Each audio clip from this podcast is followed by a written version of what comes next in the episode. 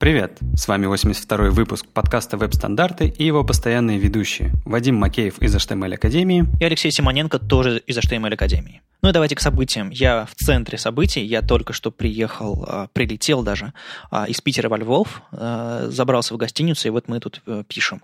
Завтра буду выступать на Львов GS, собственно, с докладом про людоедский интерфейс. Ну, буду рассказывать, грубо говоря, про доступность. Э, внезапно премьера доклада и на английском, так что посмотрим, что получится. Конференция большущая, там три потока, куча людей, сколько там в самолете было очень много докладчиков, нас все отвезли, и все хорошо. Тут теплынь, я в шортах и, и все такое. В шортах, ха-ха. Ну, я ждал шутки от тебя, вот все, спасибо. Дальше. И, и там, где, наверное, не так классно, хотя бывают парадоксы, в, я имею в виду, не так тепло сейчас, а в Новосибирске 23-24 сентября пройдет DevFest Сибирь, Siberia. Они там большую конференцию сделали на 5 потоков, там от, от Java до iOS, в общем-то, все на свете. А, и с виду как бы, ну, о чем говорим? Оказывается, там есть какой-то фронтенд ручеек, фронтенд поток, который у них а, прокрадывается сквозь программу, и всякое, всякое интересное набирается. То есть, в общем-то, если вы собираетесь, и если вы хотите послушать не только по фронтенд, мне кажется, хорошая, хорошая история, особенно потому что, ну, мне кажется, в Новосибирске не так часто, не так много, хотя вот что-то что происходит. В общем, я попросил ребят, которые из DevFest, чтобы они отдельно написали про фронтенд, ну, чтобы было понятно, что и наша с вами любимая отрасль тоже там представлена. Питер CSS Meetup номер 14 пройдет в сентябре. Мы пока не знаем дату, но мы вот сейчас уже в, в, переговариваемся э, с компаниями и вот конкретно уже готовы сейчас запланировать какие-то дату. Ну, то есть это середина, конец сентября, э, вторник, среда, типа того. Э, мы ищем доклады, поэтому пишите нам, если у вас какие-то идеи есть. hi, petercss.com, наш старинный email, и новая клевая форма, обычная Google форма, мы, конечно, ссылки все дадим. Можно ориентироваться не только на сентябрь, но и на октябрь, ноябрь, декабрь и так далее. Мы, собственно, начинаем сезон и будем каждый месяц проводить, как обычно, встречи по HTML, CSS, верстке и так далее. Ну и помимо докладов, э, я напомню о том, что мы всегда ищем площадки, на которых мы будем это проводить, потому что э, хочется каждый раз в каком-то новом месте это делать. В Питере не так много этих мест, но э, наверняка за лето что-нибудь построилось или как кто-то открыл какое-то новое место. Не обязательно, чтобы это была IT-компания. Это может быть просто какое-нибудь э, интересное место, куда можно было бы запихнуть 70-100 человек. В общем, если вы видели такое место в Питере, может быть, оно ваше, может быть, оно ваших знакомых, либо вы просто мимо проходили. Напишите нам тоже. Надо пошарить по всяким культурным кластерам и на фоне ободранных кирпичных стен что-нибудь сделать, потому что, ну, а то мы все ходим по всяким модным офисам, а есть же всякие неформальные более места. Надо, надо открывать новые. Ну, видимо, там э, больше про культурку и про всякое такое, а мы тут айтишники. Не знаю, не знаю. Не, ну мы можем же культурно разговаривать об IT. Можем. Если постараемся, мы можем даже вести себя хорошо. Ну и, конечно, Москву CSS тоже ребята вернулись. 7 а сентября пройдет очередная встреча по CSS, верстке и так далее в Москве. Они уже нашли докладов, у них все хорошо. А так, они тоже на сезон ищут, поэтому hi at css.moscow, присылайте им заявки на доклады, а, потому что, знаете, не single-page ами едиными. Надо говорить про все технологии. Это довольно-таки, мне кажется, область, которой не так много внимания уделяют, хотя куча людей постоянно каждый день работает. Поэтому пишите и в Москве тоже. Ты сейчас так сказал, как будто бы обидел ребят из single-page applications. Э, они же тоже используют CSS. Ну, у них свой, конечно, подход, но тем не менее, свойства-то те же. Но почему-то на митап они приходят говорить про не про CSS, а про JS. Ну, это просто менее интересно, конечно, когда у тебя там куча архитектуры, якобы.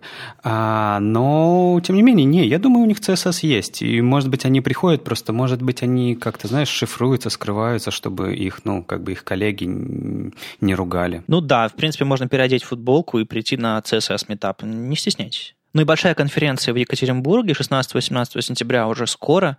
Я там тоже расскажу про бесчеловечные интерфейсы. В первый день у них вроде бы англоязычный поток, и там мой доклад стоит. Вот я думаю, я что, на английском его докладываю? Надо, надо у Олега спросить.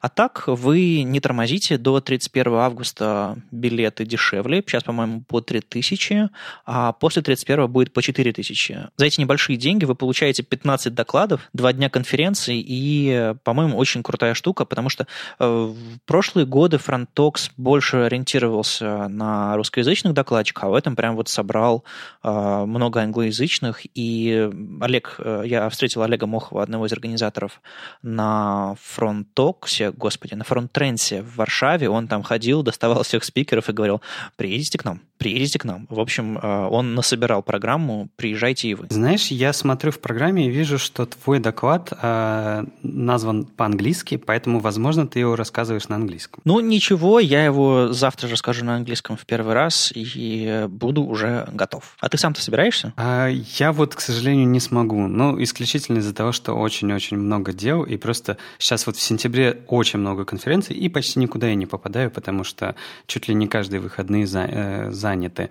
Но FrontTalks э, — это очень хорошее мероприятие, и они шикарнейшим образом развиваются каждый год, то есть прям виден рост, как они э, становятся все лучше и лучше, поэтому я считаю, что на Frontox нужно ехать. Ну, еще одно мероприятие, на которое, мне кажется, стоит ехать, ну, просто потому что хорошая история у этого всего. ВСД, Web Standards Days, тоже возвращается.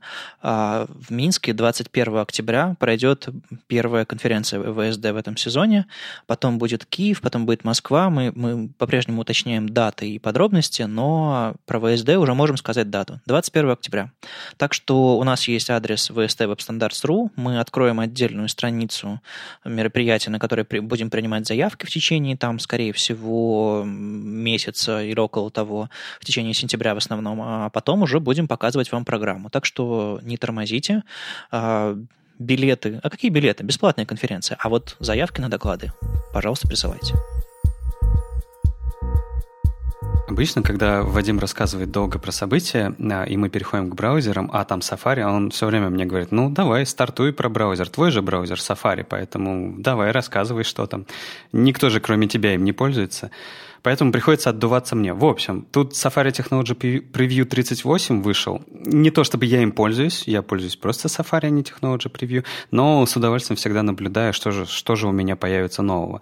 Там всякое разное они поделали, улучшили работу с фетчем, добавили в CSS э, парсинг фон дисплея. Это, это, кстати, достаточно странно было, потому что фон дисплея вроде как у них, э, они уже вели работу над ним, а тут отдельной строчкой рассказали о том, что они парсить его научились.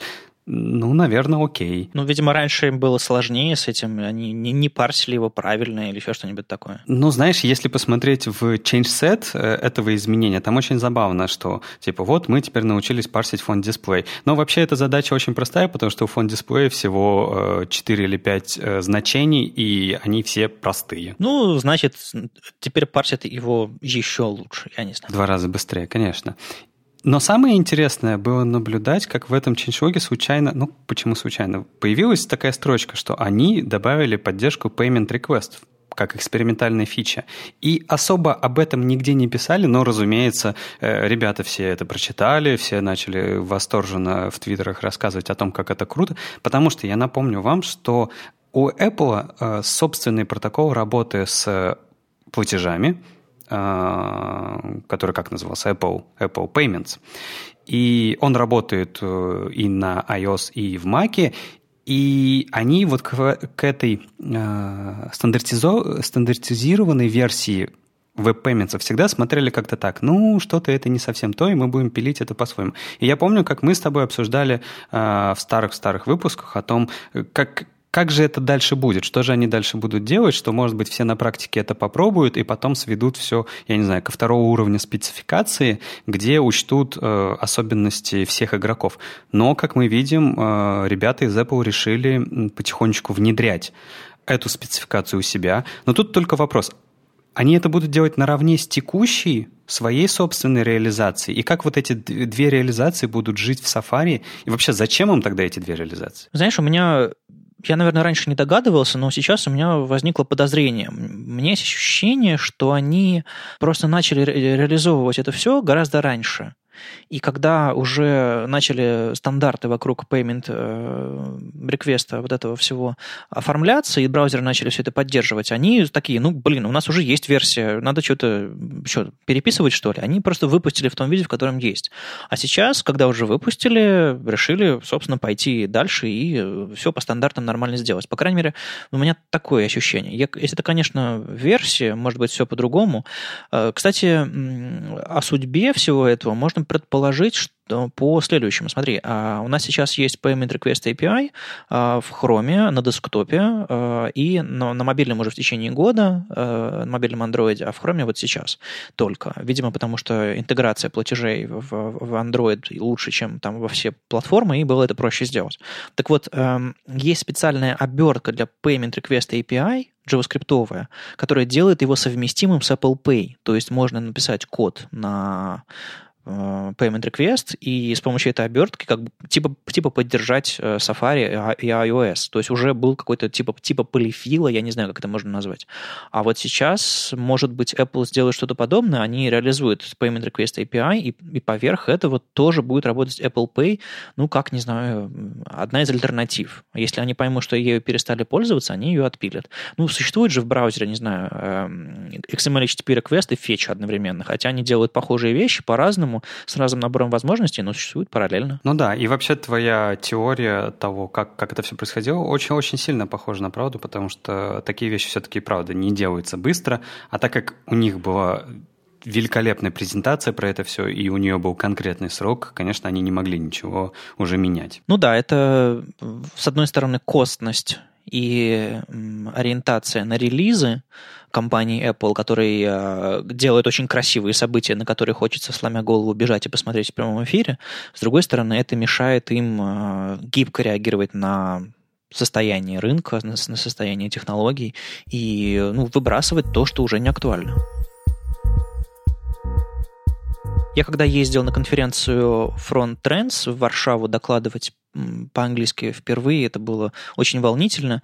А, меня прямо из аэропорта э, ребята привезли в какой-то ресторан, на спикер-динер посадили за стол, а, я никого не знаю, тут заметил Мартин, Мартина Шпита, Спита и э, такой, эй, привет, и что-то завязалась беседа, и тут рядом тоже э, кого-то обратил внимание, сидит рядом девушка, Смотрю, у нее на телефоне какой-то смешной комикс с э, синенькими линиями, думаю, что-то знакомое.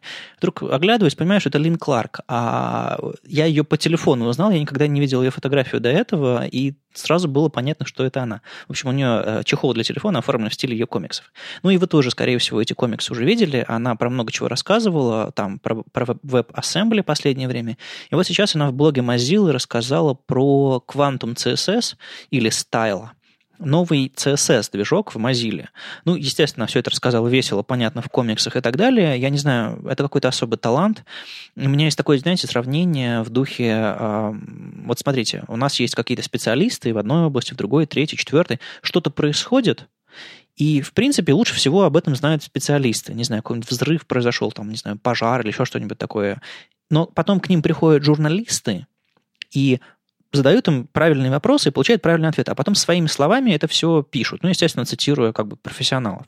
То есть э, Лин Кларк, она такая, знаете, такой журналист в мире технологий. Она работает в Mozilla э, в команде DevRel и, собственно, объясняет, видимо, приходит к инженерам, которые разрабатывают все это, все это жуткие, сложные, удивительные вещи, и пытается от них добиться подробностей. То есть она сама не разработчик вот эти, этого движка, но у нее получается подробно и интересно все объяснить. Это, конечно, поразительно. Ладно, ты скажи главное. Ты попробовал? Я включил флаги, я посмотрел, я ничего не понял, и надо, конечно, тестировать на чем-то посложнее, чем там две зеленые коробочки рядышком и какой-то текст. А как бы одно из самых сложных вообще интерфейсных версточных э, дел, которые у меня есть, это тема для шовера, потому что там такой ад творится, что кросс-браузерно это сделать практически невозможно. Но у меня какие-то вещи удаются. И вот я еще не проверял, как работает шовер вот в этом Quantum CSS, но интересно. Учитывая, что они готовы его там шипить довольно-таки скоро, а конкретных релизов я не помню, по-моему, у них, по-моему, какой-то какой был, был версия Firefox, типа там э, осенняя какая-то, вот, а, то есть в этом году уже. Так что, видимо, у них все хорошо, но проверить, конечно, хочется. А я вот, когда впервые появилась эта новость про серво, а, я с интересом следил за изменением логотипов в Nightly Firefox, потому что они менялись чуть ли не по несколько раз в день. Сейчас вроде как они устаканились и Хотя, откуда я знаю, может быть, завтра там новый будет логотип. Мне там так понравился с, этим, с Кальвином и Хопсом, этот тигренок, который шар обнимает. Я просто расплакался. Очень люблю этот комикс. Э, прям вот было ну, ладно, этот Доги, ладно, этот а, Firefox э, фиолетово-зеленый, а вот Кальвин Хопс, вот эти ребята, тигренок классный. И сейчас надо сказать, что э, галочка с включенным серво по умолчанию стоит у всех по умолчанию, то есть если вы Nightly скачиваете. И я, э, мне было очень интересно, поэтому я себя заставил попользоваться, ну, буквально день этим браузером, ну, то есть в обычной жизни. И я тебе хочу сказать, он и правда быстро работает. Вот прям заметно быстро. Не то, что типа я сидел, сидел с секундомером и он работает быстрее на несколько секунд. Нет, не так. Но ощущения от э, быстродействия браузера, э, они вот, знаешь, вернулись вот те ощущения, которые были там в первом Firefox, в Firefox полтора, которые были. Вот те вот замечательные ощущения после Internet Explorer 6, когда весь интерфейс невероятно тормозил и тупил, и когда ты нажимал правой кнопкой мыши где-то на странице, у тебя чуть ли не вся система висла и ждала появления этого э, замечательного выпадающего меню из пару пунктов.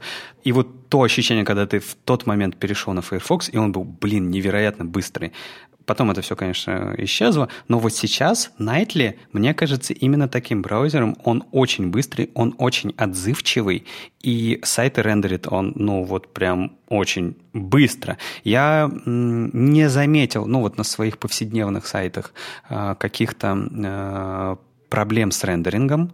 То есть вроде бы он ну, такие повседневные вещи рендерит нормально. То есть у меня, я не скажу, что там что-то сверхсложное, но, разумеется, там всякие фейсбуки, твиттеры и так далее, у которых там э, пипец с интерфейсами, э, они тоже рендерятся очень быстро. Ну, ты мне вот что скажи. Э, я понимаю, что в молодости была трава зеленее, Firefox, э, Firefox быстрее и все такое. А как с Safari, если сравнить по совместимости, по скорости работы? Ты же пользователь. Ну, я тебе хочу сказать, что загружает страницы Firefox Nightly сейчас быстрее вот в этом сервере. Быстрее, чем в Chrome, быстрее, чем в других браузерах. Вот по моему мнению субъективному, то есть вот чисто на ощущениях.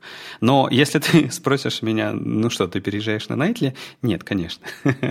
Ну вот у меня такие же ощущения. Э, я открывал Nightly, когда пошла волна в, в Твиттере, всякой медиа, мол, Firefox сам, теперь самый быстрый, можно открыть 100-500 вкладок, и будет идеально, будет просто классно. И я, конечно, открыл, попробовал, ну да. Но я смотрю на их интерфейс, и он по-прежнему такой, знаешь, такое ощущение, как будто ты загрузил Ubuntu, и видно, что ребята стараются, но видно, что, э, не знаю, это письмо дяди Федора э, родителям. То есть э, вроде бы одинаковые вещи, но работают по-разному, и контролы странные. И я по-прежнему, мне кажется, они куда-то не туда идут с, с интерфейсом Firefox. Именно вот табы, вкладки, выпадающие меню, еще что-то такое. Вот именно вот то, что главный интерфейс браузера, по-моему, он какой-то странный. Может быть, я подсел на, на Chrome. Ну, раньше, раньше и в опере мне, в общем-то, было удобно и нормально, просто у оперы там совместимость местами хромала. А тут вот э, совсем э, совместимость как бы, как бы нормальная, по идее, и скорость хорошая, а вот интерфейс на что-то, я не знаю. Знаешь, мне кажется, что это все э, при, придет к ним, то есть э, у них огромная была проблема с Xcov и вообще с построением интерфейса, то есть с технологиями, на которых они строят интерфейс, все очень медленно было, все очень тормозило.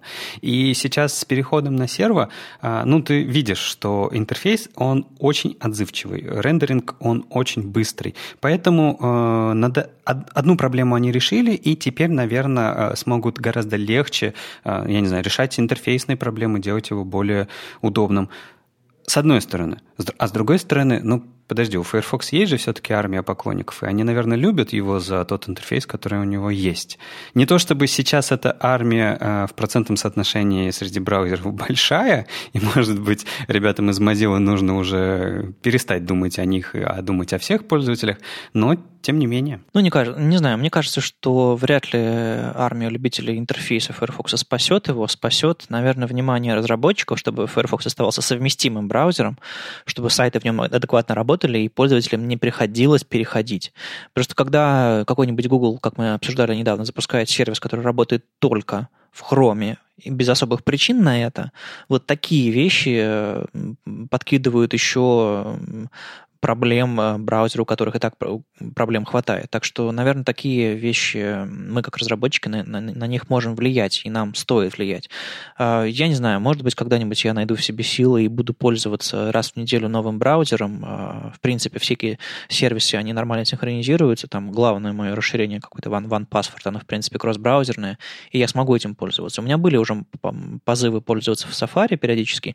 И, кстати, что интересно, я когда что-нибудь верстаю с Live Reload, ну что-нибудь такое, там, типа редактор слева, э, все остальное справа, я для того, чтобы побыстрее, полегче запуститься, я практически всегда открываю Safari. А и заодно, чтобы иметь такое, знаете, второе мнение по поводу моей, моего кода. А иногда запускаю Firefox, потому что Safari в сплите начинает зумить страницы, и это, и это отвратительно. И Ладно, это отдельная история. Я к тому, что пробуйте не, не засиживайтесь в мире хрома, а, пробуйте другие браузеры, потому что люди ими пользуются, и делайте интерфейсы для людей. Мне еще нравится то, что вот из всех э, последних инициатив Mozilla с этим серво и, собственно, с тем, что они по кускам его внедряют в Firefox, ну, стоит напомнить, если... Э, мы как-то, кстати, это не сказали, что вот этот вот стайл, э, движок рендеринга CSS, это кусок серва и их экспериментального браузера, который они впилили в Firefox. Нужно просто сказать, что они в этом смысле молодцы. То есть я не знаю, чтобы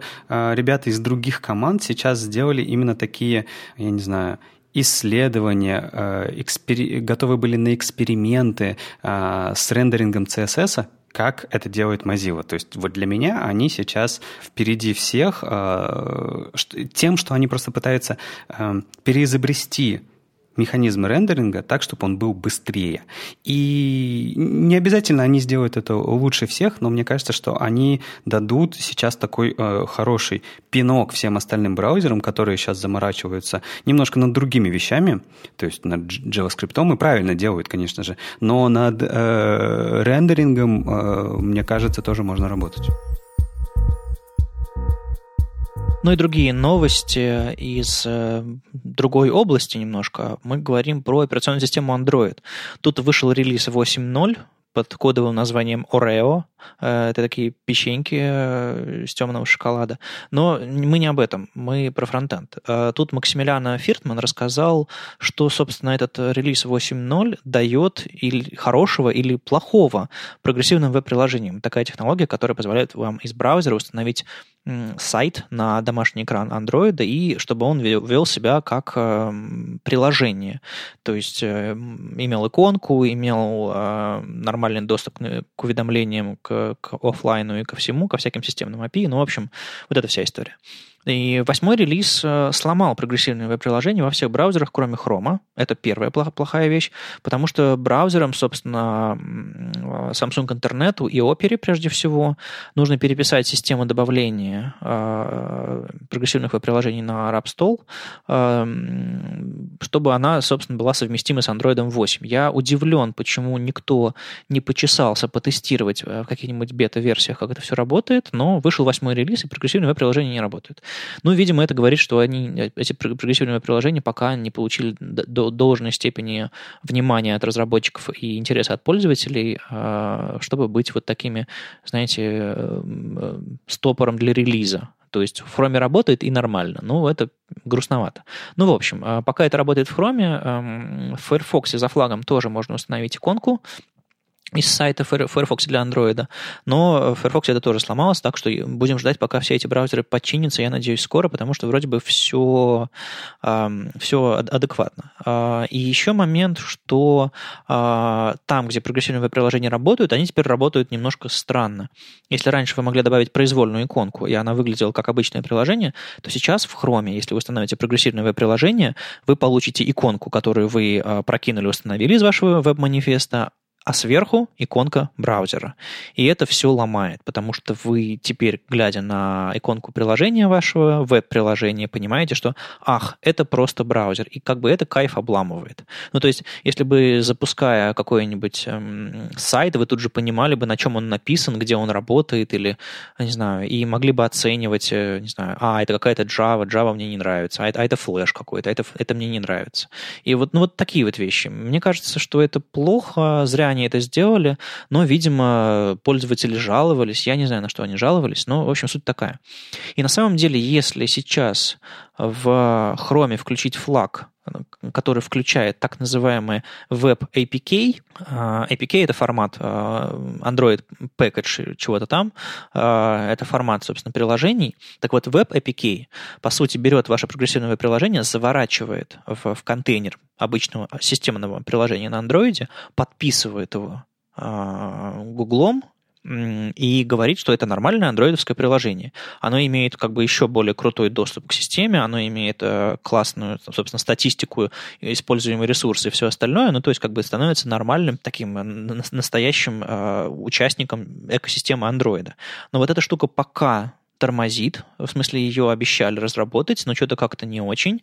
Она по-прежнему за флагом, и на самом деле, если установить э, ваше э, прогрессивное приложение через этот веб APK, иконка Chrome с него исчезает. Но пока это умеет делать только Chrome, и другие браузеры не имеют доступа к этому веб APK, и если другие браузеры не получат этот доступ, это будет очень печально, потому что, опять же, еще более удачная реализация прогрессивных веб-приложений, э, которые прям вот совсем нативно позволяет работать им, а, она будет доступна исключительно браузером Chrome, на Chrome, и это, конечно, все сильно ограничит и как бы конкуренцию сведет на ноль, а как бы здоровая конкуренция нам всем, безусловно, нужна. Слушай, по-моему, они немножко упоролись по печенькам этим, кстати, которые не очень-то и вкусные, не знаю, за что их все любят так, а, но подожди, просто я вот смотрю на экран, ты у меня тут единственный человек, который э, любит и знает Android, поэтому, поэтому вопросы к тебе. Что с иконками? Ну, то есть, понятно, они налепили туда хром, но почему они все завернули в эти печеньки? Почему больше нельзя делать квадратные прямоугольные иконки?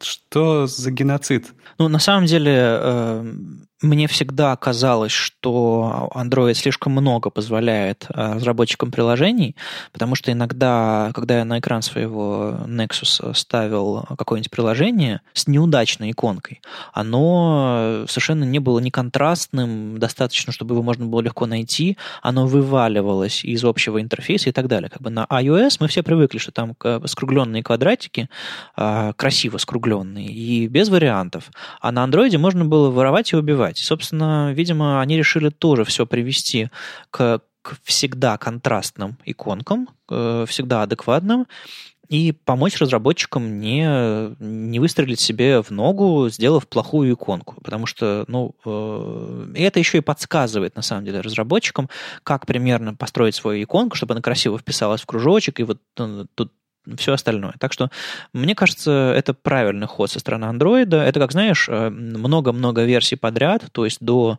до 9 iOS или до 10 iOS. Собственно, операционная система Apple мобильная не показывала shift-режим на клавиши, то есть регистр букв не менялся, когда, когда вы нажимали shift. А на Android это было с самого начала, это было дико удобно, а Apple только там спустя 9 или 8 версий догадался это сделать. Вот то же самое Android. Он такой э, много-много версий позволял делать все, что угодно с иконками, а сейчас посмотрел, подумал, а, наверное, наверное, не стоит. Ну, просто ты, ты сравниваешь разные вещи все-таки, потому что одно дело удобство, это да, а тут это, знаешь, вот э, у меня есть только аналогия того, что раньше вот Android это было такое, знаешь, место, остров, где можно было делать все, что угодно, ты мог стать кем угодно, вот эти, знаешь, все фильмы, как книжки, как это бывает часто. А теперь они вот идут обратно в сторону корпораций злых, как в Apple, и делают, всех сводят под гребенку одну. Ну, скукота. Ну, в общем, да, линуксоиды собирают свои вещи и уходят с платформы, потому что иконки стали насильно круглыми. При всем уважении к Linux и всему остальному, у меня на сервера на Ubuntu все нормально. Ты сейчас подумал, что тебя сейчас будут клеймить. Да просто шорох в коридоре раздался какой-то. У нас же вроде не live, да? Не, не, не live? Нет, ну, может быть, это уборщица с Android-телефоном. А еще Максимилиан рассказал, что если у вас нет восьмого андроида, но есть много места на жестком диске, ага, ну, в общем, можно установить Android Studio, собственно, систему для разработки приложений на Android, и там запустить себе эмулятор, э, в котором, собственно, попробовать все эти прогрессивные приложения, попробовать восьмой Android и все такое. Так что не обязательно заводить э, мобилку, э, не обязательно заводить телефон, можно, собственно, попробовать это все на софтверном уровне, и вроде бы как все должно работать. В общем, ждем WebAPK, и пока все остальные браузеры догонят и обновят свой э, установку иконок на экран Android. Кстати, мой Nexus восьмерку вряд ли получит, так что надо думать, на какой телефон переехать, чтобы оставаться, знаете, на острие. Ну и раз уж мы поговорили про острие, или острие, то тут э, ребята из Полимера тоже провели свой большой саммит двухдневный и, кажется, хотят туда же, куда и ты. Господи, куда они хотят? На острие. А, в этом смысле, да, на, на, на, на окровавленный да, Bleeding Edge. А, да, они действительно рассказали э, много чего интересного про свой полимер. Ну, естественно, это такой промо-мероприятие. Они колесят с этим полимер-саммитом по всему миру, все дела, продвигают свой фреймворк. Но, несмотря на то, что это кажется такой, знаете, немножко искусственным мероприятием, мы типа мы вам, мы вам э, накрутим э, на уши нашу лапшу, мне кажется, они делают очень много полезного для развития технологий. Они предлагают какую-то альтернативу. А опять же, альтернативы, вариации и все это, это полезно для нашей отрасли. И главный слоган, который, с которым они, собственно, шли на этот э, саммит, и с которым они долгое время вообще ходят, это «Use the platform», то есть используйте технологии платформы. Не изобретайте свои велосипеды, а используйте веб-компоненты, используйте то, что уже работает в браузерах, э, пытайтесь сделать так по стандартам, не нужно придумывать. И на самом деле полимер с э, веб-компонентами первой версии V1 и со всеми этими делами выглядит очень симпатично. Я продолжаю в фоновом режиме образовываться по веб-компонентам, и это все довольно-таки интересно и приятно. Там один из эм, рассказов, одно из видео, которое э, ты положил к нам в сценарий, это ребята рассказывали про переделку на полимере YouTube. И это просто как раз э, я единственное видео это решил посмотреть, и в этот же день у меня YouTube э, включился в новый режим. Я знаю, что ты с ним уже живешь какое-то долгое время, но для меня это опыт был новый. А, и я тебе хочу сказать, что они там рассказывали, как они улучшали загрузку, и то, как загружается видео э, на новом YouTube, это и правда очень круто. То есть, если вы еще не видели, там э, абсолютно белый лист, и в первую очередь появляется видео – в первую очередь появляется видео, и только потом загружается вся остальная информация. Это выглядит э, очень хорошо, как мне показалось. Ну, иногда у них э, немножко подторма, подтормаживает загрузка комментариев, и я до сих пор не понял, как можно зайти на страницу, и чтобы видео не, не начало воспроизводиться. Видимо, нет такого сценария у них в голове. Даже там э, Disable Autoplay, это, по-моему, это не работает. Ну, в общем, э, иногда заходишь на страницу, видео сразу есть, и сидишь такой, м-м, а где же комментарии, комментарии, а, нет комментариев. Ну ладно, перезагружу страницу. Ну, видимо, я просто интересуюсь, что нам пишут э, зрители HTML Short. А, да, я сейчас, вот прямо сейчас проверил, правда, видео играется сразу, и это какой-то бред, учитывая, что э, настройка такая есть, автоплей выключен, а он все равно проигрывается. Я еще, знаешь, когда смотрел э, этот э, выступление ребят, там два человека выступало из команды Гугла, и я, знаешь, ну, я из... У меня, видимо, я на выступление смотрю немножко с другим взглядом. Я опять понял о том, что вдвоем выступать очень сложно, и если у вас есть возможность не выступать вдвоем, не выступайте. Я, кстати, этих ребят встречал в Москве. Михаил Сычев из Ренжао. Они выступали на Хайлоуде а, года два назад. Они тоже рассказывали, как они оптимизировали YouTube. Их, собственно, Олег Бунин и компания привезли в Москву. И как бы YouTube в Москве рассказывает. Это было здорово. Я тогда вел все коррекцию э, производительность фронтенда или типа того на, на хайлоуде. И, собственно, я ребят э, помогал ребятам там выйти на сцену, подключить свои слайды, там объяснял, что как.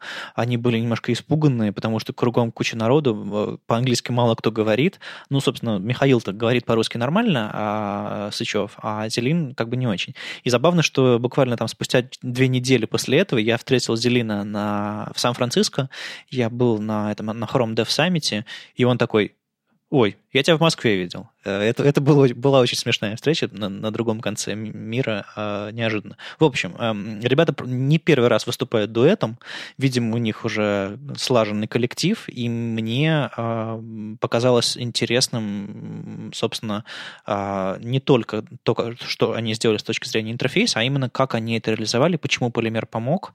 Вот эти все независимые компоненты, э, вот, вот эти все куча команд, э, которые, и, собственно, все эти 400 компонентов, из которых состоит YouTube, сделали независимо отдельно. А, в общем, по-моему, интерес такой, знаете, success story. То есть иногда бывает, знаете, вымучено, когда э, есть какой-то проект, типа, не знаю, мы э, выпустили новый фреймворк и написали на нем свой блог, пишет какая-нибудь компания. И вот э, этот фреймворк обязательно используйте, потому что мы написали на нем блог. Это как бы ерунда. А когда огроменный, ну то есть самый большой видеосервис в мире, самый высоконагруженный, самый как бы супер-супер, переписал что-то на полимере, значит, наверное, эта штука может существовать. Не, в этом смысле они, конечно же, очень большие молодцы. То есть а, огромнейший проект, и то, что он работает сейчас на полимере, показывает то, что э, полимер, наверное, никуда не пропадет. Это, этот фреймворк будет существовать, и как бы не нужно э, его обходить стороной. Можно на нем что-то делать, потому что такая большая компания будет стоять на нем, за ним и никуда не уйдет.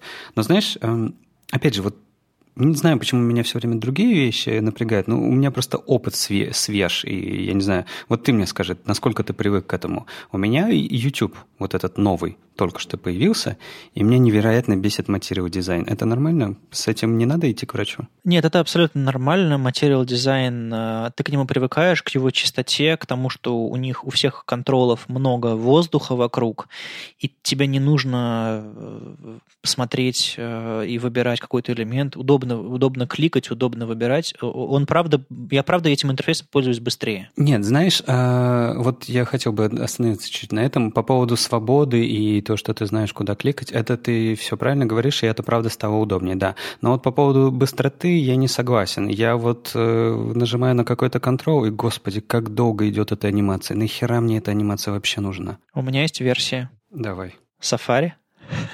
Не, вряд ли. Ну, слушай, у них анимируются выпадающие списки, когда ты нажимаешь на него, когда ты убираешь с него фокус, и это очень долго. То есть я очень привык... Вот, знаешь, у меня типичный use case. Я не знаю, как ты смотришь комментарии на YouTube, а я в первую очередь, когда захожу в комментарии YouTube, я меняю сортировку, эту дебильную сортировку по умолчанию, чтобы у, него, у нее был хронологический список, потому что я знаю, какие были комментарии до этого, и я хочу посмотреть на новые комментарии у меня нет другого способа этого посмотреть. И когда ты жмешь на эту выпадающий список, раньше я это делал значительно быстрее, чем сейчас, потому что сейчас я просто жду, когда это, э, этот замечательный э, выпадашка из двух пунктов появится. Алексей, ваш звонок очень важен для нас. Мы обязательно передадим ваши м, переживания разработчикам. Я понимаю. Ну, то есть к психологу с этим окей?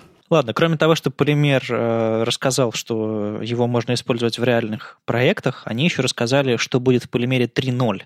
Сейчас, по-моему, актуальная версия Полимер 2.0, собственно, с которой они вышли э, и представили, собственно, переписали на новую версию веб-компонентов и все такое. А версии 3.0 они пошли дальше. Она такая достаточно смелая. Видимо, это будет релиз не завтра, не послезавтра. Это такой, знаете, такой э, цель, в которую они, которой они идут. И в частности, они говорят, что пока не будет нормальной поддержки э, ECMAScript модулей, э, причем динамических модулей, они, наверное, скорее всего, полимер не выпустят третий э, и, в общем-то, ждут. Потому что она вроде бы как будет в Chrome, будет в Safari, и, в общем, они, по-моему, ждут еще одного браузера, и тогда они будут, собственно, полимер релизить. Ну ладно, не только модулями, э, они, во-первых, перешли с сервера на NPM. Забавно, что Полимер, по-моему, был последним э, крупным сервисом, который пользовался. По-моему, еще Angular пользуется бовером до сих пор, но я не уверен. А, а ты знаешь, что многие э, начинающие фронтендеры с удивлением спрашивают, что такое бовер? А, да, и не все оценили шутку, когда я записывал, записал выпуск э, шортов в футболке с логотипом бовера. Некоторые расплакались, а некоторые не врубились. В общем, это очень сложная технология. Да ладно, бовер, как бы всем понятно, что он сто лет не развивался, и вряд ли куда это уйдет. Но они, по-моему, пошли дальше, у них там э, Ярн появился. То есть не просто NPM, а прям вот, вот, вот вообще, опять же, на острие. Ну и кр- кроме прочего, они еще э, по ходу поставили последнюю точку в вопросе HTML-импортов. Дело в том, что э, веб-компоненты состоят из разных частей, а одна из них, одна из них HTML-импорты. И в предыдущей версии полимера, в текущей версии полимера, э, вы подключаете свои э, компоненты на страницу с помощью импорта, то есть обычного импорта э, линком э, в шапке документа и все такое, ну или там, или не в шапке, насколько я помню. И тогда он линкуется, тогда подгружается, и уже начинаются всякие скрипты, инициализации и прочее. Это такой, ну, декларативный способ э, объявлять компоненты и все такое. А, так вот, они решили отказаться от HTML импортов в пользу ECMAScript импортов. И теперь на все компоненты будут подключаться, видимо, скрипт type module и вот это вот все. То есть никакой декларативности HTML, наверное, уже не будет. И это последняя точка, потому что никто из браузеров, кроме Chrome, HTML импорта не поддержал. Хотя а, веб-компоненты поддерживаны сейчас во многих браузерах, и поддержка, собственно, а, всех этих технологий а, выходит на хороший уровень, а импорты по-прежнему остаются только в Chrome. Ну так может быть это и правильно, если ты создаешь свои компоненты на JavaScript, то у тебя и шаблон уже будет на JavaScript. Зачем тебе это HTML? У тебя есть темплейты, например. И, и опять же, зачем тебе подгружать это? То есть ты, ты, точнее, можешь подгрузить это и отдельным скриптом, то есть отдельным скриптом TypeModel, либо импортом из JS скрипта, э, в котором будет находиться этот шаблон. То есть э, Просто, знаешь, эти вещи, они шли как-то параллельно, и HTML-импортами, HTML-импорты всегда всем казались чем-то странным, чем-то недоработанным, то есть идея какая-то была недоделанная. А когда появились э, JS-модули, и ты все равно эти шаблоны через JS-модули подгружаешь, вот эта вот необходимость в них, она вообще как-то, э, как-то, мне кажется, все засомневались в ней. Ну, прежде всего, проблема в Mozilla. А, у них был пост какого-то там пару лет, пару лет недавности а, о том, что как бы вот а, все хорошо, веб-компоненты мы любим, мы поддерживаем, мы развиваем, мы участвуем, все такое, но импорты мы пока подождем ECMAScript модулей, и тогда примем решение. ECMAScript модули появились, решения никакого нет, судя по всему, загибается. Смотри, дело в том, что кастомные элементы — это важная часть веб-компонентов, когда ты сам, собственный элемент создаешь, и э, у него внутри есть очень классный специальный API, который позволяет контролировать изменения, э, инициализацию, изменения э, атрибутов, добавления и так далее. Там очень можно классно на все это подписываться. Не нужно писать собственные обработчики и так далее. То есть как бы use the platform. А, и вот также декларативно они предлагали эти элементы подключать на страницу. То есть ты мог вместо того, чтобы инклюдить скрипт, ты просто мог линковать наверху отдельный HTML-документ, .html, в котором, собственно, содержались твои скрипты скрипты, твои шаблоны, компоненты и так далее. То есть ты же CSS подключаешь в голове документа одним файлом, и все. Ты же не, не инициализируешь свой CSS с помощью JavaScript. Это, называет, это, это помогает э, достигнуть какой-то модульности. Да, но ведь по сути это ничего не меняется. Ну, ты, ты вместо вот этого компонента, который ты HTML импортишь, ты импортишь JS. Ну, согласись, ничего не меняется. В том же самом импорте HTML который ты бы импортил, тебе все равно там JavaScript нужен был бы для создания этих кастомных элементов. Ну, да, все равно нужен, но он упрощается. JavaScript тебе не нужно э, на самом деле э, HTML-импорты были первыми, кто думал про эту дедубликацию. Э, ну, то есть э, можно сколько угодно подключать элементов, они инициализируются один раз. Вот эта история с JavaScript модулем похожая. И это была одна из там, первых реализаций, первых идей вот в этом направлении. Наверное, сейчас уже с ES-модулями, и вообще, ты знаешь, что даже дело не в ES-модулях, тут дело в том, что сдвиг парадигмы такой вот э, странный, странный базворд уже немножко, когда разработчики уже думают по-другому, чем они думали пять лет назад, когда HTML-импорты писались, когда HTML-импорты э, думались, э, как вот какая-то технология. Э, то есть кастомные элементы нашли свое место. Там тут тот же A-Frame для WebVR использует кастомные элементы. В принципе, это понятная концепция.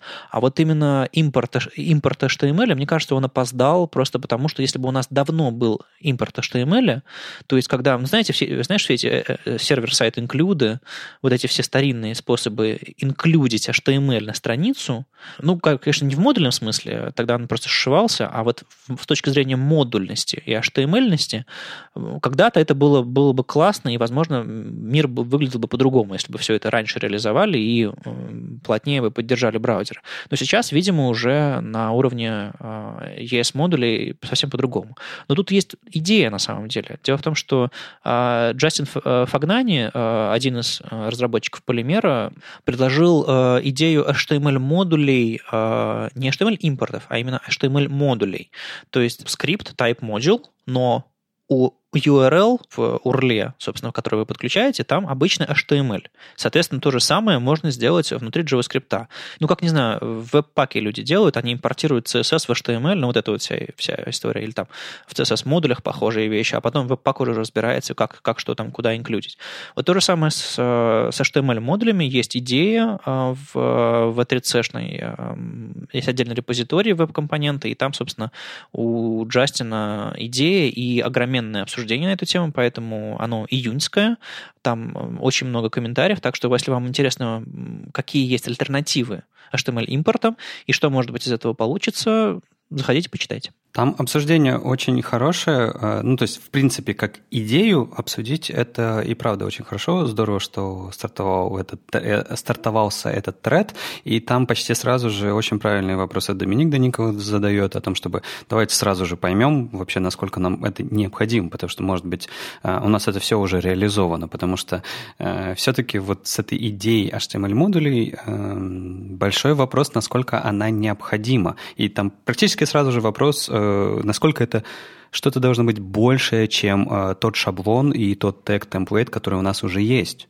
То есть, что тебе это должно, вот этот HTML-модуль, что он тебе большего должен давать, потому что, напомню еще раз, мы можем запихнуть в темплейт, э, темплейт внутрь JS-скрипта, и этот JS-скрипт э, загружать как ES-модуль, то есть у нас есть и импорты, которые он предлагает, и скрипт-type-модуль, который он предлагает, то есть все есть. И тут дальше вопрос – насколько э, эти HTML-модули должны работать по-другому, в чем их должна быть особенность. И в этом смысле, я надеюсь, Доминика Даникова задал правильный ход дискуссии, и если ребята придут к чему-то интересному, то появится тогда, правда, что-то новое, а не то же самое, что и мы и так делали, и просто другой способ. Ну смотри, если бы я импортировал компонент, а, допустим, не знаю, module.html, в котором был бы text style, в котором я бы описывал свой компонент, а потом был бы text script, в котором был скрипт,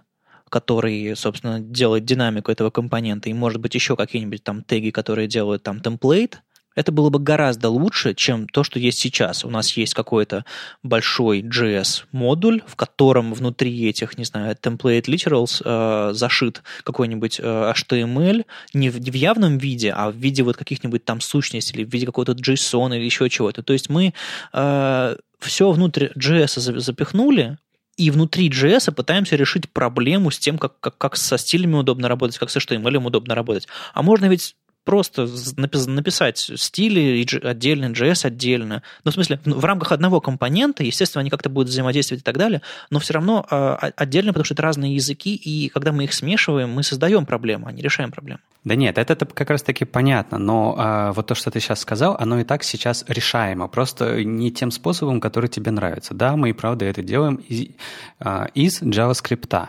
А, и если ты говоришь, что а, э, HTML-модули должны решать только эту проблему, то есть проблему компоновки, то а, это не такая большая проблема для практически большинства разработчиков. Если мы сможем с помощью HTML-модуля решить а, какую-то более интересную задачу, она гораздо лучше зайдет. Я понимаю, но я просто говорю, что очень много проблем, которые э, мы сейчас решили э, тем, что мы засунули все внутрь JS, они решаются чем? Они решаются абстракциями, инструментами с конкретными именами, э, которые разрабатываются конкретными компаниями. И не платформой, не независимыми какими-то реализациями браузерными, а конкретными решениями конкретных проектов. То есть у нас есть какие-то системообразующие проекты, которые ходят с шапкой и собирают денег типа веб-пака. У нас есть системообразующие проекты, у которых сомнительные лицензии, React какой-нибудь популярный. То есть вот такие вот вещи. А у веб-технологий, у платформы такого нет. Большие компании сразу их разрабатывают сами, потому что им это нужно, им это интересно. У них есть и, и инвестиции, и у них у всех open source нормальные, хорошие лицензии. Удобно, хорошо, классно. А ну вот вот я об этом. Ну, это понятно. Знаешь, я бы, я бы сказал вот что. А, нас слушает наверняка много людей, и наверняка кто-то из них, ну хоть кто-то наверняка пользуется полимером, желательно в продакшене, и желательно не одну собаку на нем съел. Будет здорово, если вы к нам придете в гости, в подкаст, в один из следующих, и мы просто обсудим более предметно, может быть, вот эти все идеи и к чему мы можем прийти. Как тебе идея, Вадим? Очень хорошая. А я уже прям готовлю вопрос про technology shaming. А, ну, есть так называемый slut shaming. А, погуглите. А вот что такое technology shaming? Это когда ты говоришь на какой-то крупной конференции мейнстримовой, что ты используешь полимер, и сейчас на тебя очень странно смотрят, начинают показывать пальцем и смеяться. Ну, то есть я был на ВСД, помню, в Киеве в прошлом году или позапрошлом году, я уже, я уже не помню, по-моему, в прошлом году. И там был один доклад про полимер, который я специально вытащил, чтобы разнообразие было какое-то интересное. И вопросы из зала были, конечно, под, под гогот, типа, а зачем вы это используете? А зачем вы это используете? И это было, конечно, забавно, смешно, но было ощущение легкой затравленности автора. Я не помню, кто докладывал, там а, один из разработчиков, который делает интерфейсы для лайвстрима, ты, наверное, знаешь эту компанию. А, а, вот, собственно, у них интерфейсы на полимере написаны, и еще на старом полимере, по-моему. И я, я вот не знаю, отказались они или нет, я попробую поискать э, докладчика, может быть, получится вытащить и поговорить про перспективы и про, про релиз 3.0, и вообще зачем это нужно. Ты, ты главное скажи э, всем э, в эфир, куда писать-то, если захотят прийти к нам? У нас есть наш Slack веб-стандартов, э, подкаста и вообще не только подкаста и сообщества, slack.webstandards.ru.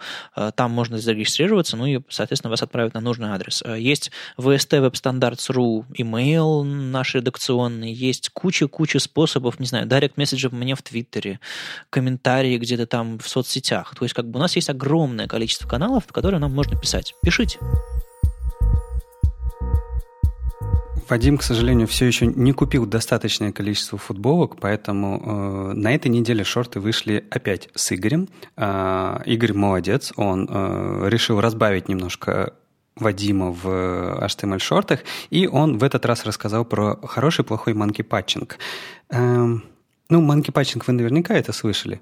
Хотя нет, наверное. Ну, в общем, если не слышали, посмотрите видео, но там было смешно про то, что э, есть же такие штучки, как э, полифилы, панифилы, пролифилы. И вот тут большинство э, людей не очень поняли э, этой всей, этой всей терминологии, и везде нас старались поправить о том, что у нас ошибка там в одной букве, в другой букве и так далее. Нет, ребят, полифилы, панифилы и пролифилы – это все разные вещи, и они существуют. Ну да, это по сути вариации полифилов, которые выполняют конкретные там а, особые задачи. И нет ничего плохого в том, что а, им придумываются более точные названия.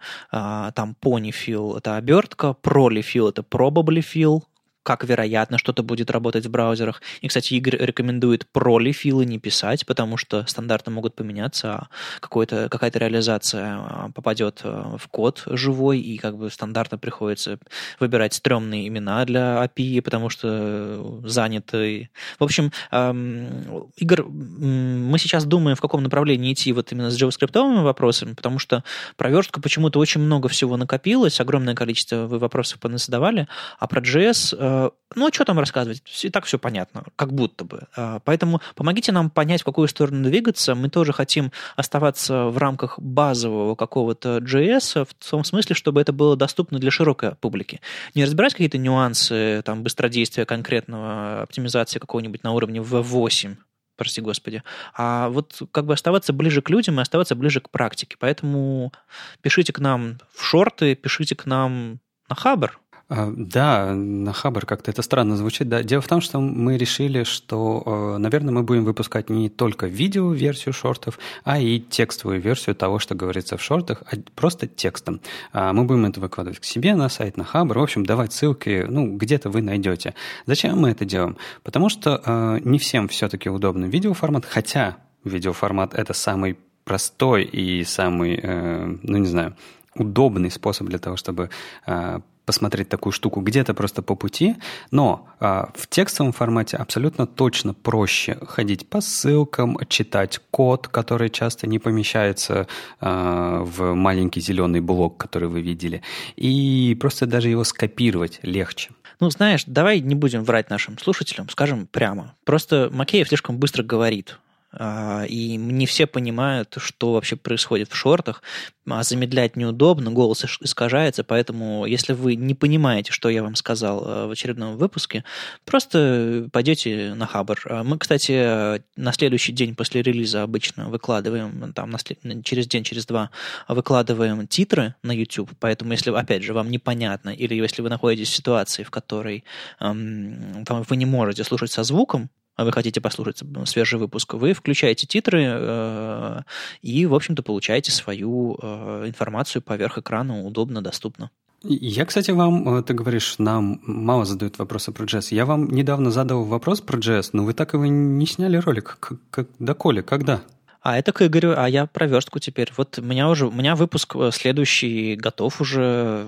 Расскажем вам про фавиконки. Ладно, буду мучить Игоря. Я завтра на Львов JS буду рассказывать про всякую доступность и, в частности, про то, что контролы нужно использовать по назначению, и это очень важно не только для э, скринридеров и всего остального, а для обычных живых э, пользователей, которые вот прямо здоровые и классные, как вы все. А, а тут на неделе была интересная провокация, ну или не провокация, не знаю. Ну, в общем, кто-то запилил переключатель в духе iOS, такой, знаете, тоглер, влево, вправо, вкл-выкл. А, он так приятно скользит и как бы и, и все такое. И как запилили? А, взяли компонент на реакте и вокруг дива обычного дивана страницы накрутили классный контрол. Естественно, весь CSS внутри React, естественно, там очень классная, крутая логика, и прям берете и вкидываете в свой проект, у вас классный э, компонент, который реализует этот тоглер. Э, но нет. Э, эту демку увидела Анна Тюдор, и у себя на код Penny тоже взяла и переделала ее по-человечески. Она взяла input type checkbox, прикрутила к нему обычный CSS, а поле э, на код Penny с JavaScript оставила пустым, потому что не нужен JavaScript для реализации подобного компонента.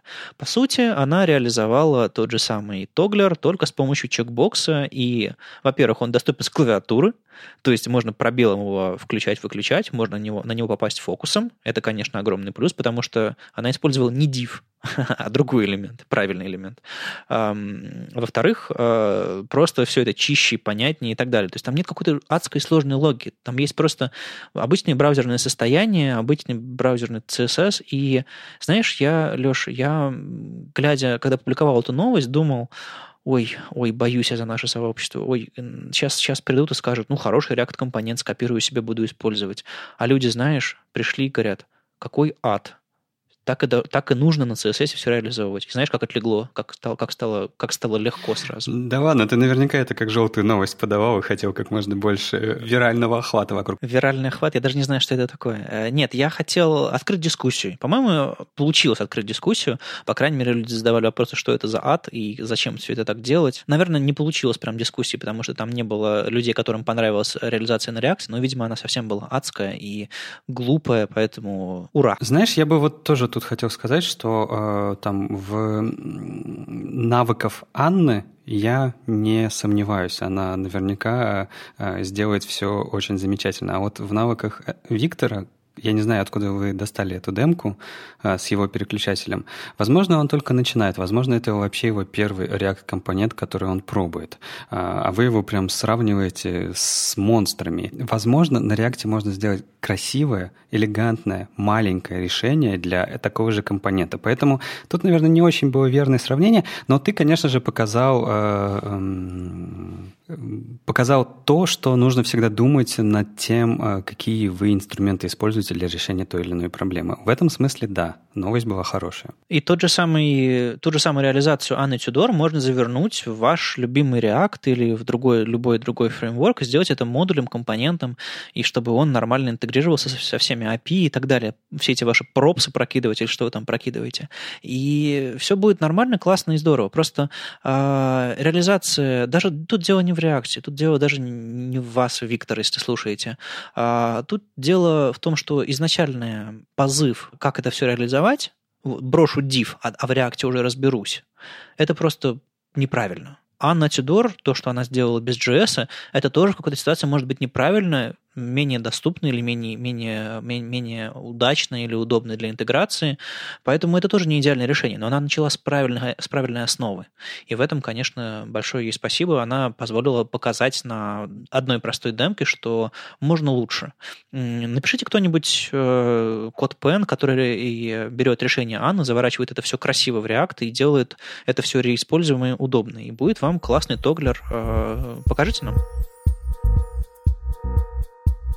Видел, Зак-то наш Лезерман продолжает всю работу со шрифтами. Я очень рад, что он продолжает топить в эту сторону. Я считаю дни, когда смогу с ним познакомиться лично в Минске на CSS Minsk.js. Э, Прекрасная возможность. Спасибо, ребята, что вытащили Зака. Но мы, мы о другом. Дело в том, что он эм, в Твиттере написал короткой строкой просто идею.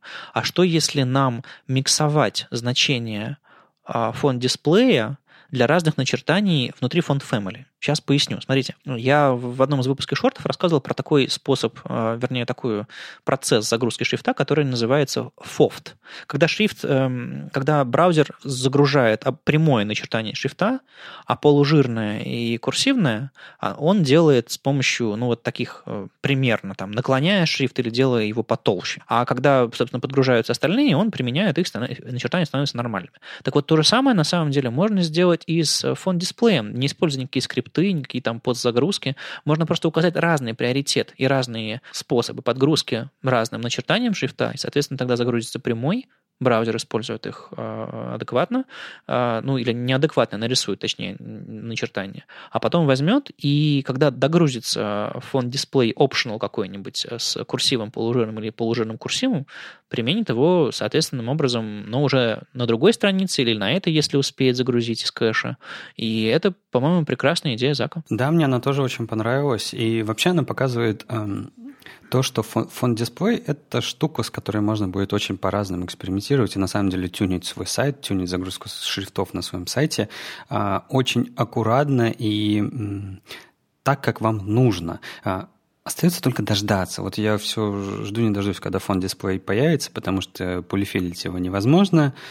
А, делать какие-то обертки тоже очень сложно этого всего, поэтому остается просто ждать нормальной поддержки. Я даже, знаешь, эм, я даже жду не полной поддержки браузерной для того, чтобы его использовать, а какого-то такого достаточного процента современных браузеров, где она будет поддерживаться, и в этот момент просто выкинуть оптимизацию загрузки шрифтов для старых браузеров. Все равно, скорее всего, там, во-первых, очень маленький процент, а во-вторых, ну, ничего страшного, наверное, если мигнет. А может быть, даже и убрать для старых браузеров кастомный шрифт. Да, на самом деле ведь можно вообще все в WoW 2 убрать, то есть отказаться от WoW, потому что как бы у WoW там какие-то совсем старые браузеры. Ну, то есть это, конечно, не соответствует поддержка WoW 2 фон дисплею еще какое-то время, но, в принципе, вы можете от совсем старых браузеров с помощью WoW 2 отказаться. Не, так не получится. Я уже тоже смотрел, это была тоже первая идея, просто WoW 2 слишком хорошо поддерживается, а WoW 1 а, еще поддерживает предыдущая версия Safari, которая еще, ну, как бы, которая еще есть в нашем, условно, э, багаже браузера браузеров. Вот, поэтому, э, с одной стороны, от WoW пока не отказаться, с другой стороны, WoW 2 нам не дает точное определение, есть фон дисплей или нет. Ну, там слишком большой разброс. Слушай, а я еще вспомнил, что WoW 2 не поддерживается на предыдущей версии macOS 10.11, только в 10.12 он поддерживается. Да-да, именно так. То есть, ну, для меня это предыдущая версия Safari обозначает, потому что, ну, а кто не обновляет Safari? Ну, некоторые macOS не обновляют. Я регулярно вижу людей, у которых и так все работает, или какие-то виндовые привычки, не знаю. Ну, то есть я уверен, что Apple обновляет Safari на предыдущих версиях macOS. С точки зрения номера версии, Safari будет обновленная, но поддержка WoW 2 там, скорее всего, уже, уже не появится. Ну вот поэтому и приходится пока держать WoW. Ну, не знаю, я бы, я бы отбрасывал. Ну, опять же, мне кажется, шрифт — это та штука, которая достаточно тяжелая, чтобы подключать ее как бы не, не раздумывая. С другой стороны, если сравнить количество графики и видео, которые вы подключаете на страницу, если взвесить их, сравнить со шрифтами, то это вообще безделица. Главное, сделайте так, чтобы у вас э, загрузка вашей безделицы не блокировала текст. Я вот все-таки буду ждать ну, то есть, да, идея отбросить эти внешние шрифты, она хорошая, но я буду ждать только, когда фон дисплей появится, тогда и можно будет для старых браузеров отбрасывать. А сейчас, ну, сейчас уже есть э, механизмы это, нормально этого всего загрузки, они уже настроены, они уже в проде, кэширование никто не отменял, работает отлично, поэтому какие-то изменения в этом процессе я бы стал делать, когда уже хотел бы использовать все в продакшене фон дисплей. Ну, а есть еще разные другие способы оптимизации, в частности, сабсеттинг так называемый шрифтов, когда вы берете шрифт, жирненький, хороший, там, с Unicode, со, с поддержкой вообще всего на свете, и удаляете из него те символы, те глифы, которые вам не нужны, потенциально не нужны. Ну, то есть в этом месте очень полезно быть адекватным, ну, то есть не просто подумать, ну, у меня на сайте пишут на английском языке, зачем мне диакритика какая-нибудь. Диакритика, это, знаете, все эти а, вы, выносные символы, которые на самом деле, не знаю, фамилии там Тантек Челик или Мануэль Матузович, а, всякие восточноевропейские или там французские штуки, они, оказывается, частенько встречаются. Поэтому, если вы хотите правильно передать имя какого-нибудь э, человека, вам понадобится расширенная латиница. А если вы хотите на сайте какую-то кириллицу или мультиязычность, ну, в общем, надо адекватно на это смотреть, и на самом деле самый адекватный способ – это посмотреть, какие сайты, какие символы у вас на самом деле используются на сайте. И вот я тут вырыл э, проект тоже в основном Зака Лезермана, а в частности еще там, по-моему, господи, как же его зовут? Второй наш гуру по шрифтам. Я вообще с именами очень плохо, ты же знаешь. Там два контрибьютора у проекта, а одного зовут Зак Лезерман, а другого называют Брэм, Брэм Стайн. Штайн. Во. Брэм Штайн и Зак Лезерман это, это наши две звезды по шрифтам, и, собственно, они в рамках филамента групп пилят э, вот этот э, проект. Собственно, что он делает? Вы этому глифхенгеру даете шрифт, и указываете, какие символы в этом шрифте сохранить. Вы можете просто указать им строку какую-то, вы можете дать ему текстовый файл, а еще вы можете дать ссылку на сайт или там, ну, HTML файл локальный, либо, э, то есть во время, во время сборки вашего сайта вы можете скормить вашему хенгеру, собственно, шрифт, и он именно для этого снапшота сайта именно этот шрифт идеально подберет ни одного лишнего символа. То есть, если у вас, не знаю, на сегодняшней версии сайта буква «Я» в русском языке не используется, ну, мало ли так, повезло, вы сэкономите шрифт. Вот это интересная штука, она, не знаю, как она будет работать с кэшем, но прикольно. Это позволяет обходить всякие ошибки и проблемы, когда вы забыли включить какой-то символ, потому что сабсеттингом люди занимаются, не знаю, идут на какую-нибудь бешеную белку, э, простите, идут на фонд Squirrel и ставят там галочку, типа, ну, у меня греческие символы не нужны, а потом у них появляется статья, в котором, не знаю, чье-то имя указывается, или какая-то математика, или просто как, что-нибудь такое. И, и тут неожиданно греческие символы отображаются каким-то отвратительным. Или то же самое с кириллицей, или там с диакритикой. В общем, надо быть умнее, и, соответственно, глифхенгер позволяет вам это делать.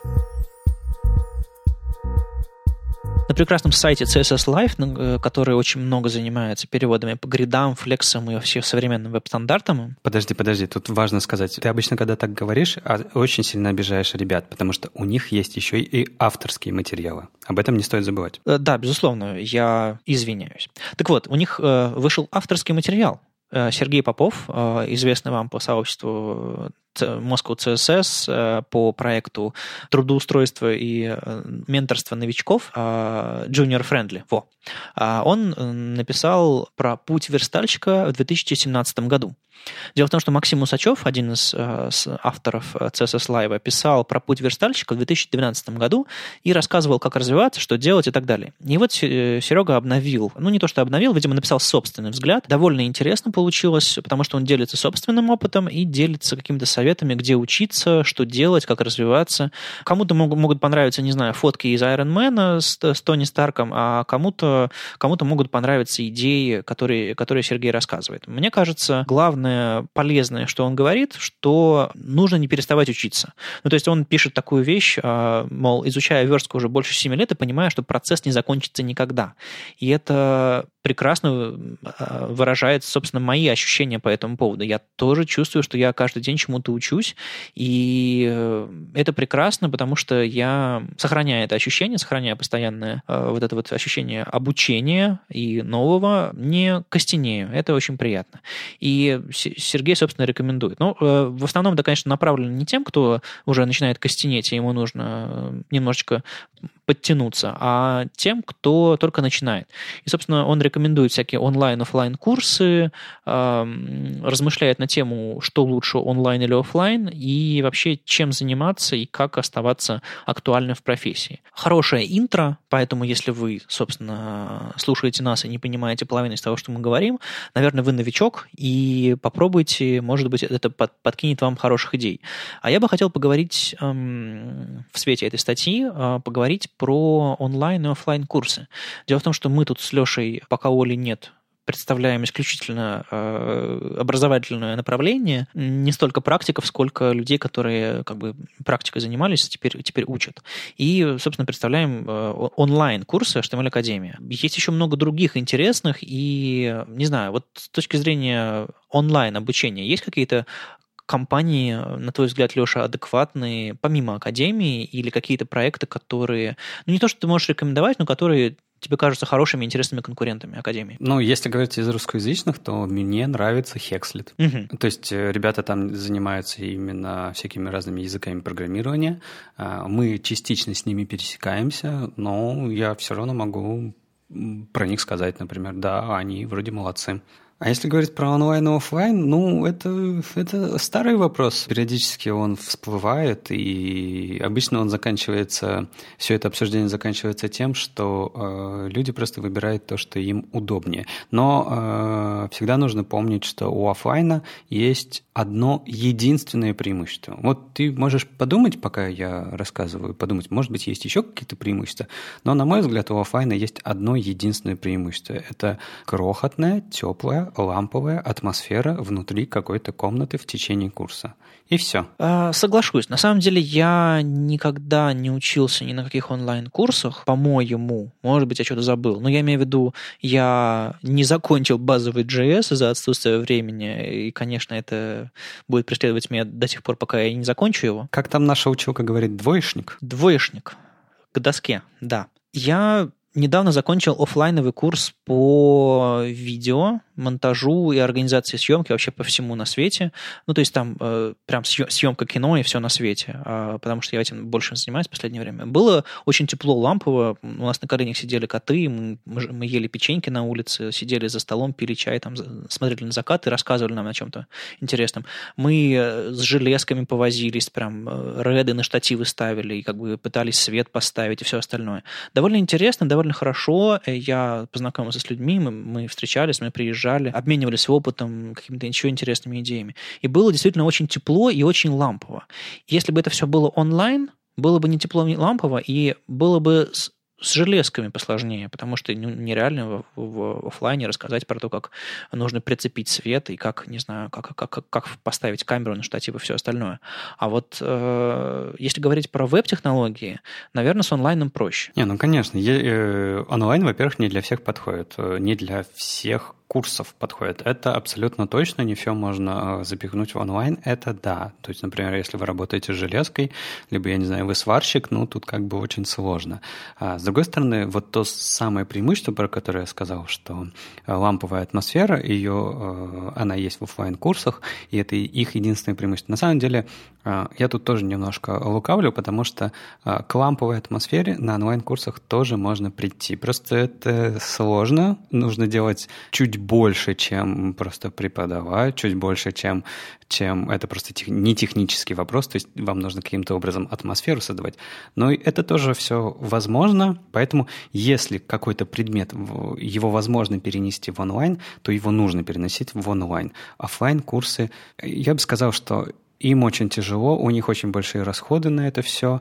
А, я знаю по своему опыту и по опыту там ближайших школ, э, там, я не знаю, каким-то, какие-нибудь, вот есть замечательно э, в Питере, не только в Питере, э, школа «Икра», которая занимается креативными методиками, там, всякими такими штуками, и практически всегда у них проблема то, что на курсе, там, я не знаю, условно 20 человек, а на лекцию в субботу или в пятницу вечером приходят, ну, я не знаю, 6, например, человек. И не потому, что они их не хотят, но потому что э, очень сложно заставить себя переместиться из одной точки в другую точку. Вы же это понимаете. Кто не, кто не прогуливал школу? Ну, кто не прогуливал школу? Никто не прогуливал школу. Все было хорошо. Училки только не говори. А, смотри, на самом деле, мне еще один момент не нравится в онлайне, когда онлайн организуется вокруг одного преподавателя. То есть, когда единственный человек, с которым ты общаешься, это какой-нибудь, знаешь, мастер-класс, допустим, на целый день или там на два дня, а, а то и на целую неделю, там каждый вечер там мастер-класс какой-нибудь. По идее, эм, ты можешь задавать вопросы преподавателю. Ты наверняка можешь написать ему письмо, письмо, еще что-то такое. Но он один, а вас много, как, как не знаю, как, как эм, в сберкассе советской.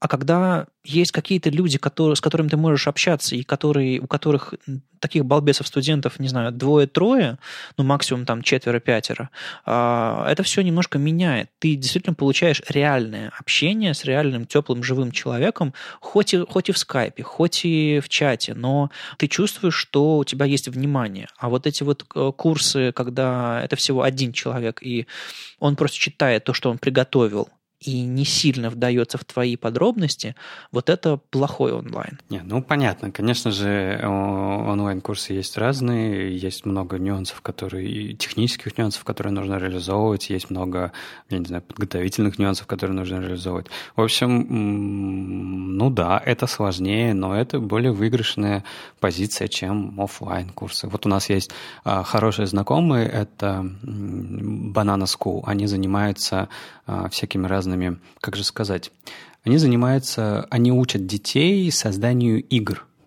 скажем так. И они сейчас до сих пор в офлайне. У них все, все замечательно, то есть э, все хорошо, но масштабироваться тяжеловато. Ну да, э, тут просто э, даже не только дело не в том, что, не знаю, дорого оплатить аренду площадки, а просто ну, лимиты площадки и лимиты чата, ну, они абсолютно несравнимы. И вот именно, именно, именно вот по резиновости. То есть, не знаю, даже если у тебя записалось 100 человек, найди себе адекватный, удобный зал, аудиторию, в которой все, всем будет слышно, всем будет видно и так далее. Ну, то есть, это абсолютно нереально. Ну да, ну, понятно. Но при, при этом всем, э, то, что Сережа пишет и про путь верстальщика, э, сейчас, конечно, гораздо-гораздо э, проще войти в профессию. Э, просто невероятное количество э, хороших хорошего контента, который присутствует в абсолютно разных форматах, и текстовые, и видео, и курсы, и интерактивные курсы, и, я не знаю, там, лекции, да все что угодно, конференции, метапы.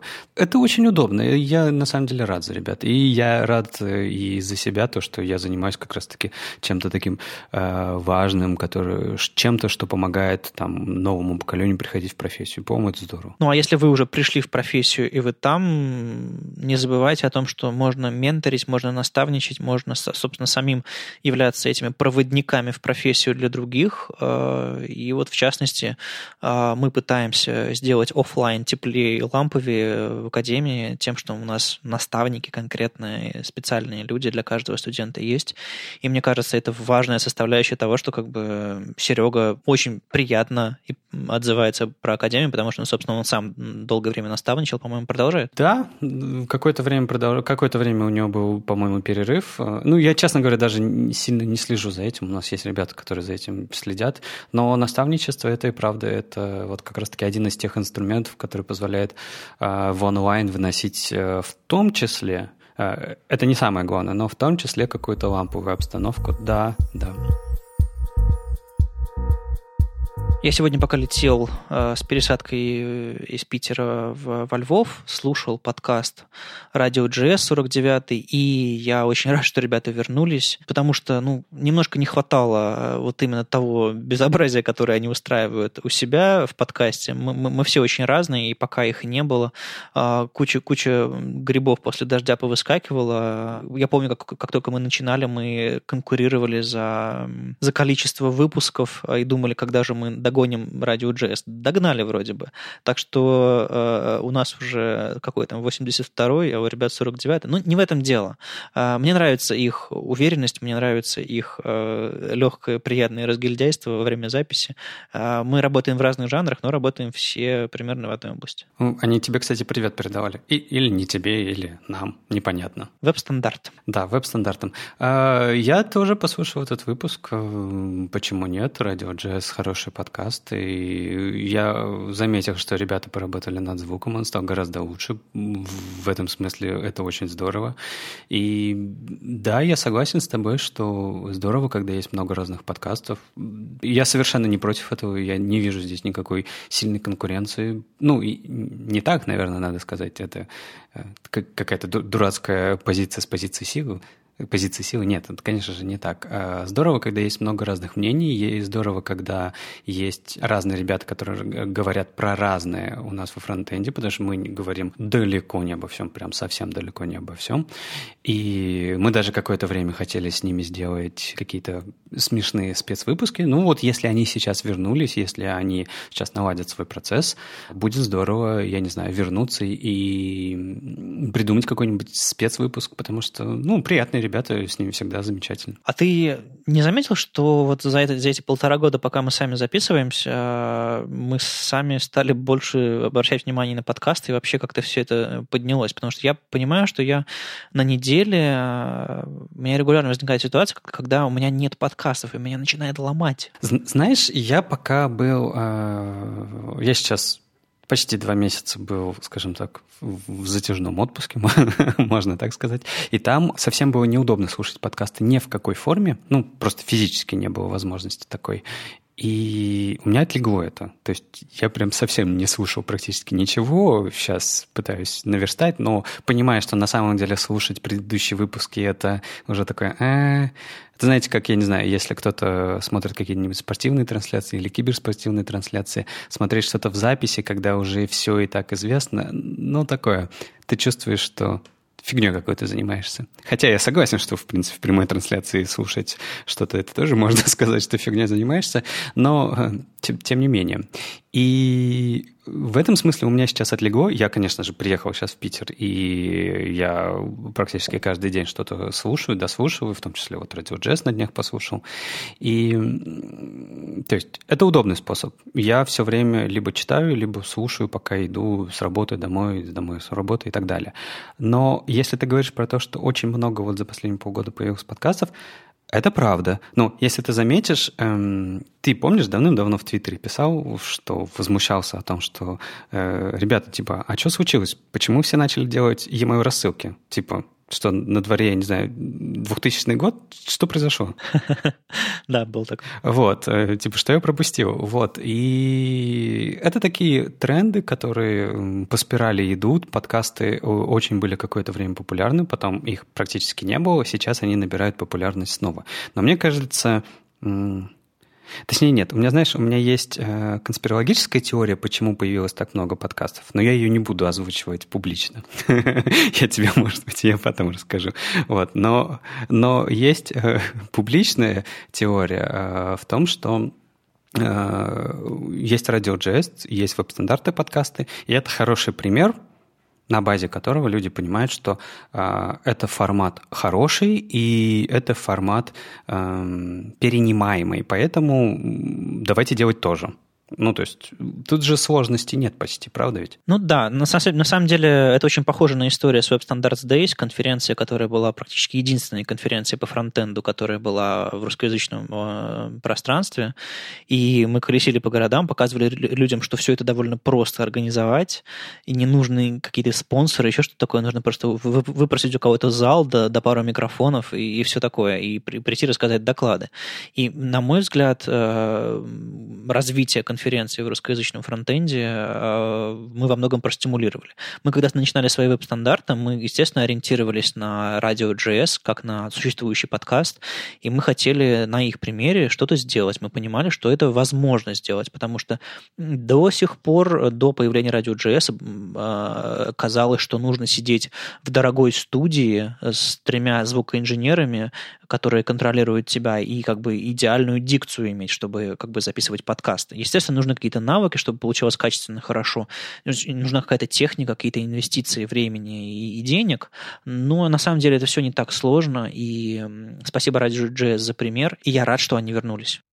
С вами был 82-й выпуск подкаста «Веб-стандарты» и его постоянные ведущие ты заметил, как я делаю специальные паузы такие, чтобы э, людям казалось, что это наговаривает робот? Да нет, ты просто делаешь это в родийном стиле. И его постоянный ведущий Вадим Макеев из HTML Академии. И Алексей Симоненко тоже из HTML Академии. Ты заметил, как тяжело говорить тоже из HTML Академии? Я вот за тобой заметил это, и когда я так говорю, мне тоже очень тяжело. Господи, очень тяжелый выпуск. Давай по домам. Услышимся на следующей неделе. Пока. Пока.